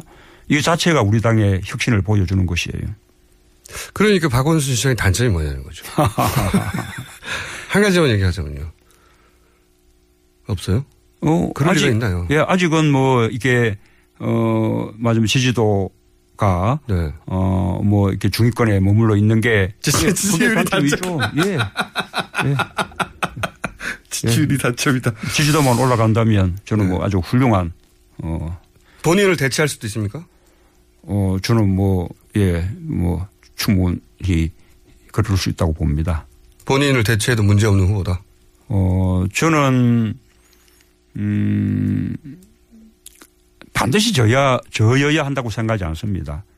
어, 저는, 어, 대통령이라는 직책보다, 아, 정말 세상을 한번 제대로 바꾸고 싶고요. 세상을 바꿀 수 있는 수단으로서 제가 대통령이 되고 싶은 거죠.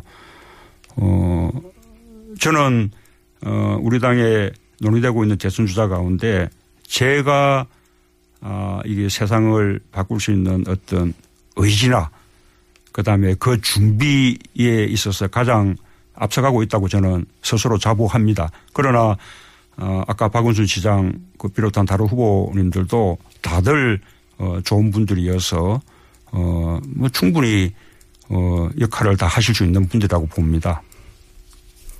단점은요? 아, 시간이 부족하니까 제가 단점 계속 물어보면 한 시간 동안 물어보면 하나 정도 얘기하거든요, 이분이. 한 시간이 없어가지고. 안희정 지사도 같이 오랫동안 겪어보셨잖아요.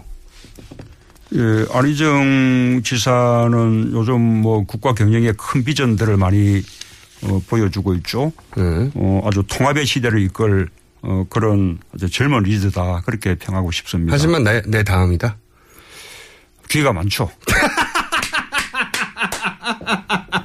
아, 욕심쟁이.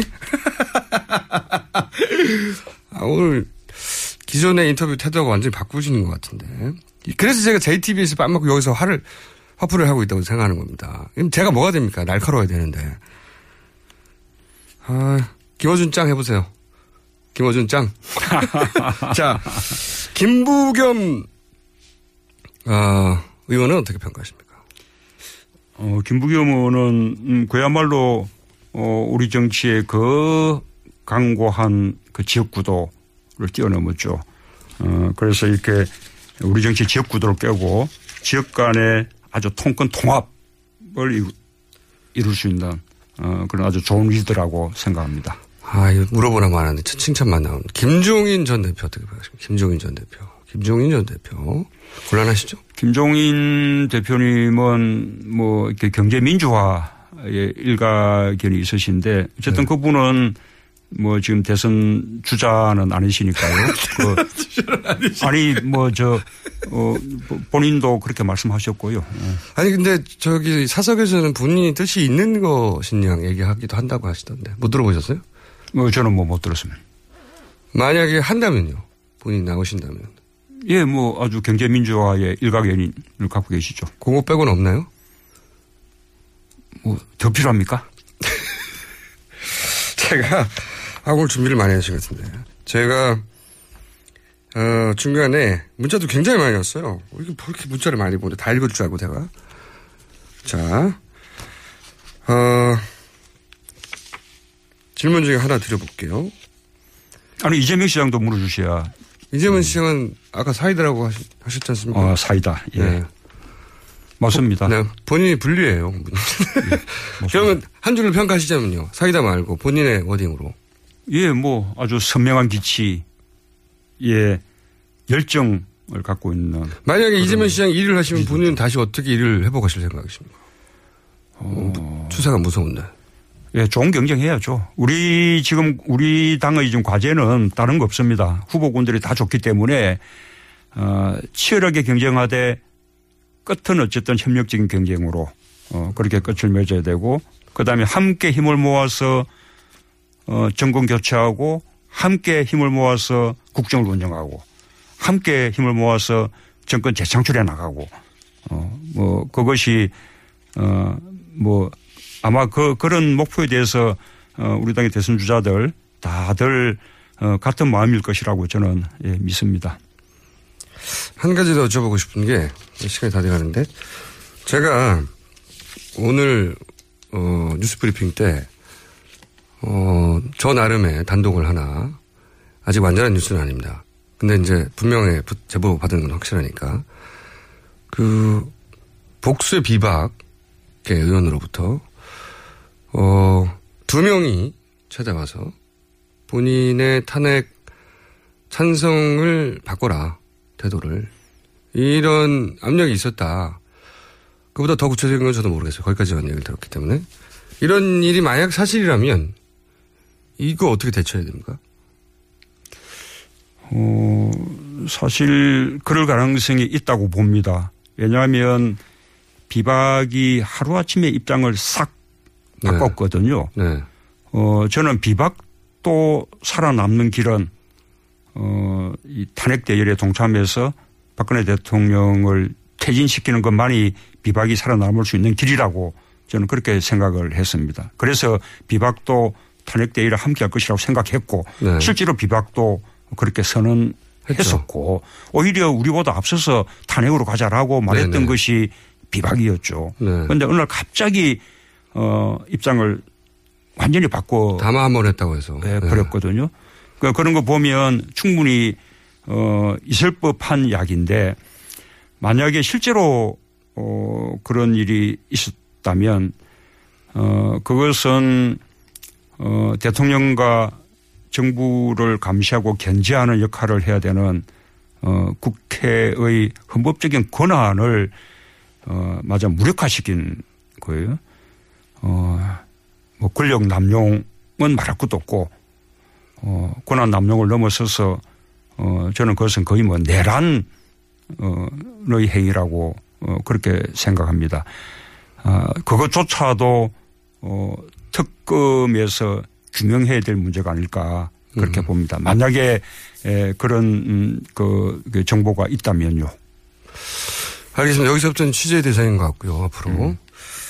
어, 저 시간이 거의 다 됐는데 마지막으로 저희 어, 청취자 혹은 촛불을 들고 거리로 나가시는 분들한테 짧게 하실 말씀 있으시면 해 주십시오. 예, 지금, 어, 이 촛불 그 민심은 어, 단순히 박근혜 대통령의 하야만을 요구하는 것이라고 생각하지 않습니다. 어, 박근혜 대통령의 퇴진을 넘어서 어, 우리 세상을 한번 제대로 바꾸자는 거죠. 어, 과거를 확실하게 대청소하고 어, 좀 진정한 민주공화국, 새로운 대한민국 어, 그렇게 만들자는 것이고요.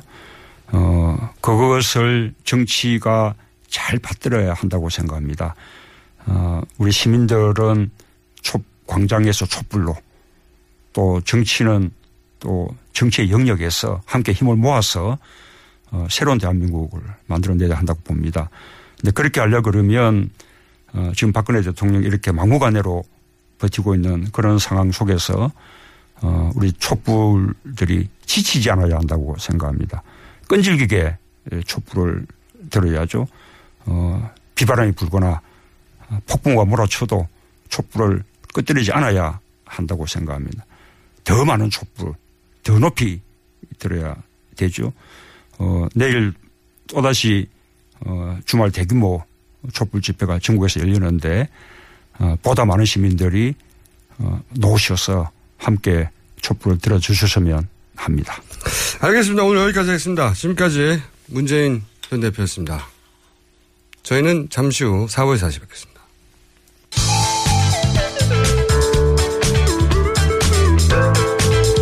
간장공장 공장장은 장 공장장, 뉴스 공장 공장장은 김어준입니다.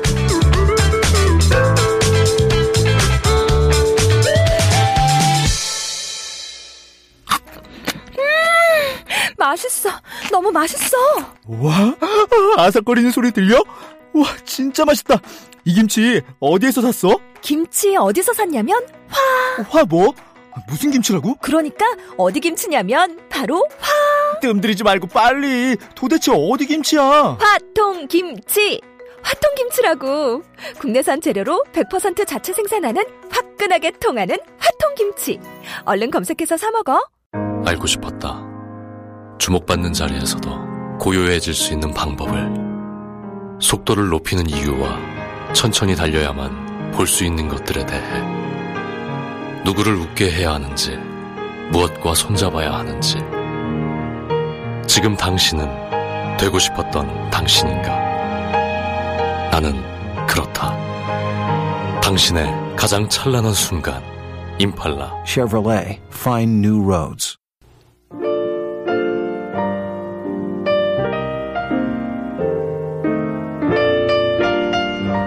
오늘 단위 시간당 가장 많은 문자가 왔습니다. 네, 다 읽어드릴 수 없고요.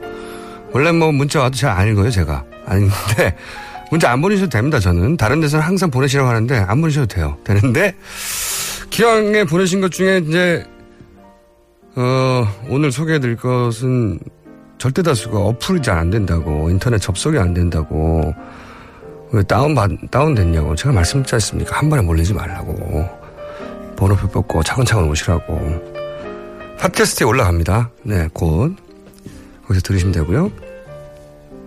아, 재밌는 제안입니다. 4726. 뉴스 공장에 손석희 씨 출연, 초대하고 뉴스룸에 김어준 씨 출연하면 엄청 재밌을 것 같습니다. 네. 뉴스 공장의 손석희 앵커 어, 사장님을 초대하는 것은 적극 추진할 것이고요. 저는 뉴스룸에 안 나갑니다. 뉴스룸 잘 될까봐. 네, 그건 안 되겠고요. 남들이 잘 되는 건 제가 볼 수가 없어요. 그리고 손석희 앵커는 이미 몇 년간 언론인 영향 1위 아닙니까? 네. 거기에 제가 힘을 보태고 싶지 않습니다. 제가 한 5, 6위 정도 하는데 예, 비교가 안 되기 때문에 반드시 역전하겠다. 그런 각오다. 자, 어, 시국이 시국인 만큼 토요일 방송도 부탁드립니다. 토요일에도 싫습니다. 여기까지 하고요.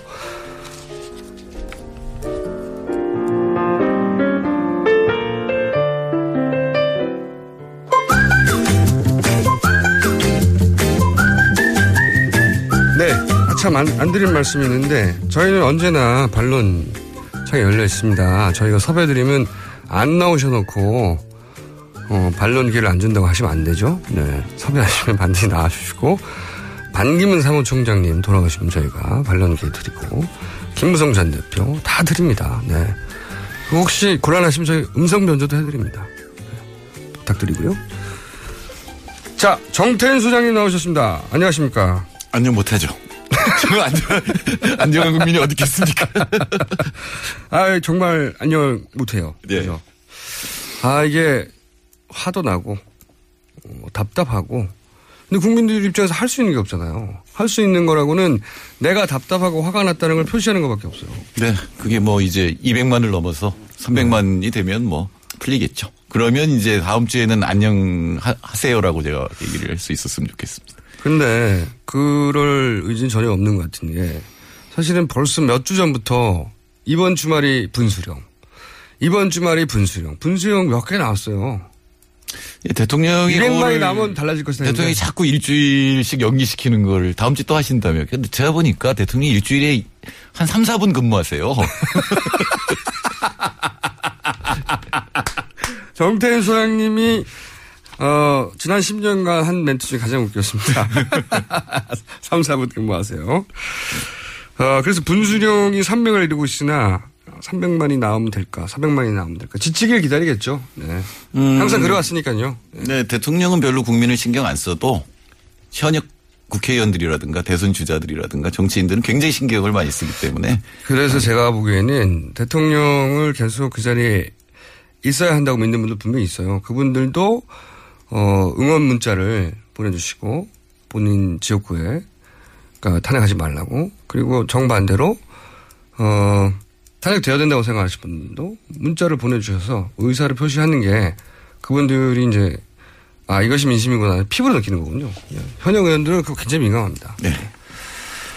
자 오늘은 어떤 이야기입니까? 오늘은 어, 과연 박근혜 정부의 경제 실적은 어떤가에 대해서 좀 얘기를 아 종합적으로 예예 예, 예. 네. 어, 얘기를 하자면은 가령 김대중 정부 전체 5.2% 평균 네. 어, 성장을 했고 노무현 정부가 4.3% 이명박 정부가 2.9% 박근혜 정부가 지금 3년하고 이제 에, 오늘 3분기 경제 실적이 발표가 났거든요. 방금 전에 8시에. 아, 그렇군요. 거기까지 대충 해보면 한 2.78%. 그러니까 역대 정부 중에 최하의 어떤 경제 성장률을 보이고 있죠. 최합니까? 네, 최하고 오늘 방금 전에 한- 한은에서 발표한 그 3, 4분기를 보면은 어, 0.6% 성장을 했는데 2, 4분기에 비해서 3, 4분기에 7, 8, 9월에 가을에 0.6% 성장했는데 그래서 그걸 연율로 환산하면 한 2.6% 그러니까 전체적으로 이제 2.6% 정도 성장한 거예요. 그러니까 박근혜 정부에서. 근데 그 중에 건설이 차지하는 게 2.525%입니다. 건설 빼고는 없다는 거네요. 네, 건설 빼고는 0%라는 거죠. 그러니까 주택 건설 뭐 이런 것 통해서 그래서 성장률을 2.6으로 올려놨는데 자기들도 안 되는 줄 아니까 건설에다가 쏟아부은 거군요. 말을. 네, 거꾸로 그렇죠. 얘기하면. 예. 어, 이제 더 큰 문제는 이렇게 성장률이 낮은데 재정은 무지하게 많이 썼어요. 돈은? 예, 돈을, 그래서 재정 적자를 보면은, 어, 지금 3년 만에 88조가 넘어갔거든요. 그것이 재정 적자가 88조인데. 규모가 너무 크니까 느낌이 안 오는데. 예, 노무현 정부가 한 11조, 10조 9천억 정도 돼서 5년 동안. 5년 동안 예. 10조였는데. 예. 그런데 박근혜 정부에서는 3년 동안 그거의 9배.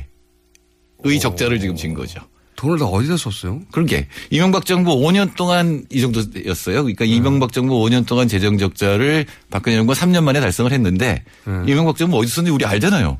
사대강이 때려 못잖아요. 그러니까요. 근데 우리 우리 박근혜 정부는 1년에 32.5조씩을 적자를 지는데 어디다 썼는지를 잘 모르겠어요. 최순실 씨가 가져갔나요? 아이고 32.5조 가져가려면 그러니까 항상 이게 왜 이렇게 그렇다고 늘어났냐면 복지가 올라간 것도 아니잖아요. 예, 복지는 뭐 고정적으로 늘어나게 만들어놔 법적으로 늘어나 돼 있기 때문에 늘어났는데 네. 근데 32.5조를 매년 추경을 했거든요. 그러니까 세월호가 일어나면 세월호 때문에 소비가 부진하다 그래서 세월호 추경. 메르스 터지면 메르스 추경 네. 했는데 이걸 어디에다 썼는지가 지금 확실하지가 않아서 제가 한번 좀- 좀 들여다보려고 하는데 뚜렷하게 한 게 별로 없어요. 그러니까 나라의 빚은 9배가 그것도 노무현 정부 5년, 5년 동안 거의 9배, 3년 동안. 3년 만에 9배가 늘어났는데. 그러니까 15배라는 얘기 이 그렇죠. 가면은 5년 동안이면 15배가 늘어났는데 네. 어 그런데 성장률은 줄었고 그 중에서도 유일한 성장은 건설 부분에서만 있다. 네. 설비 투자가 3분기에도 마이너스입니다. 마이너스 4.2%니까 설비 투자라는 게 바로 이제 뭐 공장 짓고 어, 기계들이 오는 거니까 이게 미래의 성, 성장을 갖다가 예비하는 건데 이게 마이너스로 돼 있다라는 거는 이제 앞으로 어, 경제가 더 나빠질 가능성이 높다는 거죠. 그러니까 보수가 내세우는 게, 야, 어, 다소 부도덕할진 모르겠으나, 능력이 있다. 먹고 살게 해준다. 이 프레임인데, 예. 이걸 보면 그- 그것도 아니에요. 부도덕할 뿐만 아니라 무능하다라는 게 지금 10년째, 그러니까 9년째 증명이 되고 있는 거죠. 이건 수치로 증명되는 거니까. 예. 그냥 정성적, 뭐 감정적인 평가가 아니라. 근데 문제는 네. 박근혜 정부가 한 게 줄푸세예요, 사실은. 원래 이명박 씨하고 후보할 때 그 공약이 줄푸세였잖아요. 예, 예. 세금은 줄이고 줄이고. 규제는 풀고 예, 질서는 뭐 법은 세운다 뭐 이런 거였는데 바로 이 세월호 사건이 일어나고 나서 잠적했다가 나타나서 한 얘기가 뭐냐 국가 혁신하겠다 그랬잖아요. 예. 그리고 국가 혁신이라는 건 경제 혁신이다. 경제 혁신은 규제 완화다 그랬잖아요. 근데 규제 완화 하는 이유가 뭐예요? 규제 완화를 하면 기업들이 투자를 설비 투자를 해서 경제가 불같이 일어날 거라 그래서 막 풀었잖아요. 명분은 그거였죠. 예. 그리고 그게 사실은 재벌 소원 수리였거든요. 지금 보면. 예. 네. 그러니까 학교 옆 관광 호텔 이거 네. 한진이잖아요. 병원 안 호텔, 병원 안에 호텔 짓는 거 이건 네, 삼성이잖아요. 삼성이고요. 예, 그런 식으로 전부 재벌들이 정말 원하는 걸 풀어줬는데 설비 투자는 지금 마이너스 상태가 들어가 있는 거고. 재벌이 기존 법규 때문에 못하는 사업 분야를 열어준 거죠. 예, 여러 뭐 특히 이제 뭐 카지노 뭐 이런 쪽으로 지금 열어주려고 했던 거고 그런데 실제로 설비 투자는 일어나지 않았고 그 당연히 해줬으니까 네. 대통령 받아야 되는 거예요. 당연히 재벌들 원하는 거 다 해줬으니까 자기는 그러니까요. 받아야 되는 거죠. 포괄적으로 사실은 뇌물 수수를 이야기할 때 빠질 수 없는 이야기인데 지금은 이제 특검에서 이 뇌물 수수가 꼭 들어가야 되는 이유 중에 하나도 결국은 그런 짓을 하다가 경제는 실제 경제는 망하고 있었다는 겁니다. 그렇죠. 실제. 그러니까 재벌들이 실제로 원하는 것들은 받았는데 그 자꾸 이제 걷어가는 거 이거는 뭐 이제 아버지한테 배운 거예요. 아버지가 가령 포철이라든가 경부고속도로가 가장 업적이잖아요. 근데 그게 네. 무슨 박정희 씨 머리에서 나왔겠어요. 재벌들이 원하는 사업을 들어주고 전폭적으로 막 밀어주고 네. 그다음에 뭐 반대급부를 여러 가지로 받았겠죠. 그건 당연한 거라고 생각하는 거거든요. 자, 그러면 이 경제와 탄핵의 상황관계 혹시 있습니까? 시간이 오늘 좀 문재인 전 대표한테 밀리셔가지고. 아, 그건 당연합니다. 네. 지질도 없으시다 보니까 밀리는 거죠, 뭐. 밀리셔가지고 시간이 1분 30초 남았는데 혹시 경제와 그러니까 경제를 한다 그래서 경제 정책이라는 게 유일한 게 재벌들 소원 수리해 준 거잖아요. 네. 그 당연히 돈을 받아야 된다고 생각한 거고 그리고 받은 거예요. 네. 그래서 삼성 입장에서 보면은 그거보다 더 큰 거 받았잖아요. 저기 이 병원 안에 호텔 짓는 것보다 더 큰이 네. 승계 문제. 승계 문제를 네, 문제가 해결했으니까 해결됐죠. 그러니까 이제 정유라 씨한테 돈을 이제 막 갖다 줬으니까 300억. 이거는 어, 증거라는 게 이제 법에서는 중요하지만 네. 대체로 이제 정황적으로 국민들이 보기엔 이건 주고받은 거잖아요. 당연히. 뇌물죄죠. 당연히. 뇌물죄는 이 정도면 제가 변호사한테 물어보니까 무기. 이 정도면? 예, 무기라고 합니다. 어, 검찰은 거기까지 못 갔고 특검도 거기까지 못 갈 것만 같았는데 윤석열 검사가 오는 바람에 기대를 하고 있습니다. 윤석열 검사에게 화이팅 해주시고 이번 전화번호를 제가 어떻게 입수해가지고 화이팅 문자 폭탄 어떻게 보내버릴까? 윤석열 검사를 초대하세요. 안 나오실 것 같아요. 아, 이거 김원준 총수의 능력이죠. 뭐 나오시게 하는 거는. 불끈 자존심 꼭 어떻게 해보겠습니다. 네. 여기까지 지지율이 없어서 밀린 정태인 총장이었고요. 저는 김호준이었습니다. 어, 다음 주 월요일 다시 뵐 텐데 중간에 어, 수도권에 사시는 분들은 거리에서도 뵐 수 있겠습니다. 안녕 좀잘 잡게 해주세요. 김원효, 김어준이었습니다. 안녕.